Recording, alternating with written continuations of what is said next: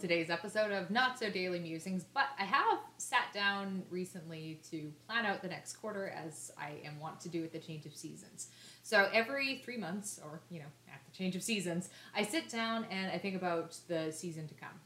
I like to plan the next three months in relation to my annual goals. And this year I set some pretty um, I was going to say they're modest. They're not that modest. I'm doing a lot of different things like going to university and running my business, and I just launched an album, not to mention parenting a four year old.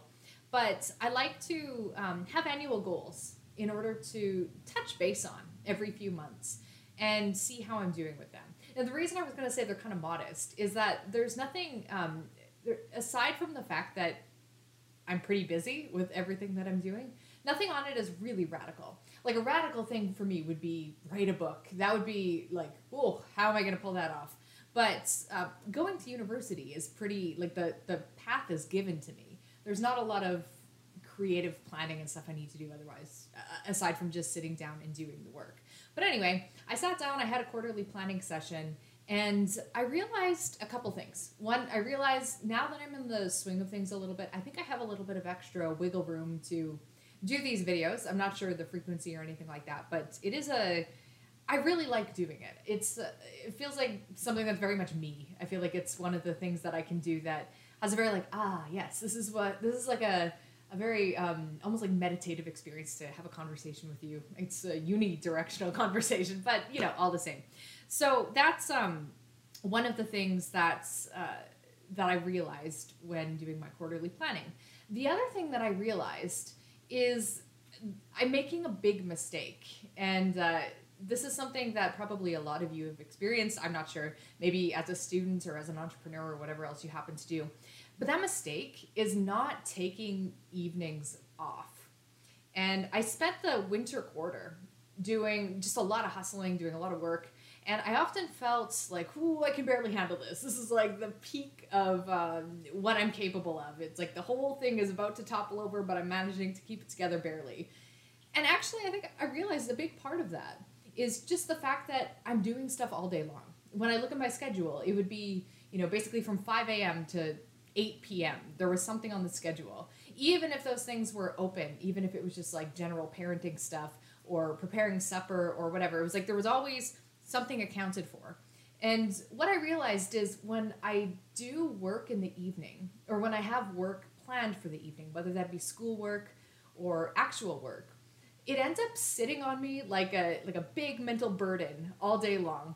And as I'm going through supper and doing the bedtime tasks and stuff like that, it's just in the back of my mind and it just kills my buzz a little bit. It kills my spirit.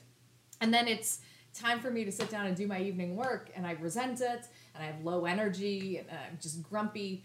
And yet it somehow felt really necessary that I had to do this nighttime work. So I, I kind of turned that around a little bit. Is it actually necessary for me to work at night? Can I jiggle my schedule a little bit so that no matter what, by like 7 p.m., after supper, after bedtime, I'm done. I can just relax. I can kick back. I can talk with friends or read a book or uh, do some yoga or whatever things that fill my spirit with joy just having room for that so i very very recently started experimenting with this and this is part of my q2 goal is to not work in the evenings as much as possible now that's gonna i think translate to only being five or six days a week not seven because i do teach on tuesday evenings and i'm fine with that like six five to six days a week is great um, and what I've really found is that my whole day is improved because I no longer have this burden on me as I'm going about my tasks. And I'm no longer going through supper thinking like, oh, I still have like two hours of X to deal with. I'm not, you know, trying to rush through the bedtime routine with my kid because I'm thinking like, I got to do this, this, and this still, which really does like dampen the spirit. So now I, I, I just feel like, ah, oh, I can like breathe. I don't have to rush. There's this sense of peace. I enjoy bedtime more we can read an extra story. Uh, we can. Um, do you like reading extra stories? I have a my my kid is just um, you know very peacefully and quietly tolerating me recording this video right now.